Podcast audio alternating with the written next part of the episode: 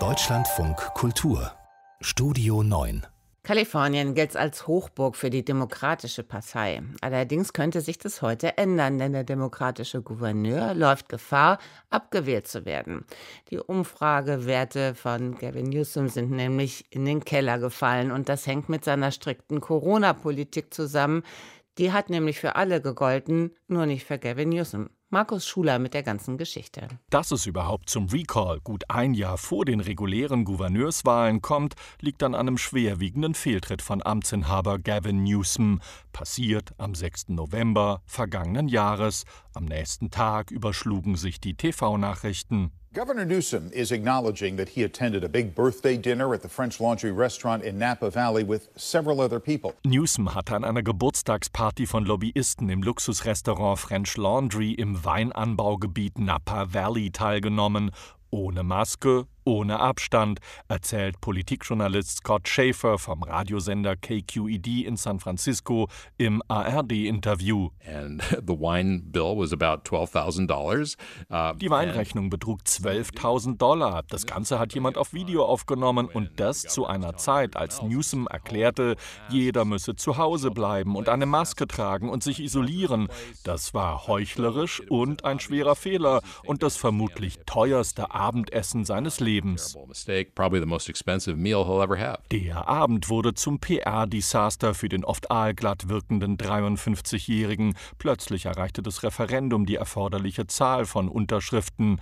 Heute nun können die Kalifornier entscheiden, ob Newsom vorzeitig sein Amt niederlegen muss. Und sie haben die Möglichkeit, unter 46 Kandidaten auszuwählen. Die besten Chancen, so es zur Abwahl kommt, hat der stramm rechte Radiomoderator Larry Elder. Seine Aussagen zu Covid sorgen aber für Befremden. Uh, ich glaube der Wissenschaft nicht, dass junge Leute geimpft sein oder Masken in der Schule tragen sollten.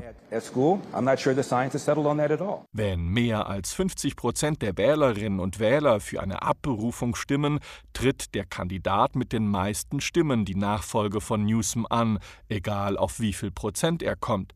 Das käme einem politischen Erdbeben gleich, sagt Politikjournalist Schaefer, weil Larry Elder mindestens genauso konservativ wie Donald Trump sei, wenn nicht gar konservativer. it would be a political earthquake if Gavin Newsom were recalled and replaced by somebody like Larry Elder, who is at least as conservative as Donald Trump, if not more so. Um gutes Wetter für Newsom zu machen, kam gestern sogar US-Präsident Joe Biden nach Kalifornien. Seit Tagen laufen in den lokalen TV-Sendern Werbespots mit Ex-Präsident Barack Obama. Protect California by voting no Denn sollte Newsom tatsächlich abgewählt werden, könnte das im schlimmsten Fall sogar die Regierung von Biden in Washington deutlich schwächen. Scott Schaefer, our US Senator Dianne Feinstein, who is 88 years old, the oldest Sollte Dianne Feinstein mit 88 Jahren, die älteste Senatorin im Senat, vorzeitig ihre Amtszeit beenden, dann hätte der Gouverneur das Recht, die Position neu zu besetzen.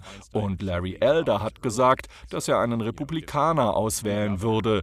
Das würde das derzeitige Patt im Senat zugunsten der Republikaner verändern. It would totally upend the apple cart. Jüngste Umfragen sagen jedoch, Newsom könnte die Abberufung, den Recall, überstehen. Der Grund ist, ironischerweise, der erzkonservative Larry Elder. Er geht vielen Kaliforniern deutlich zu weit.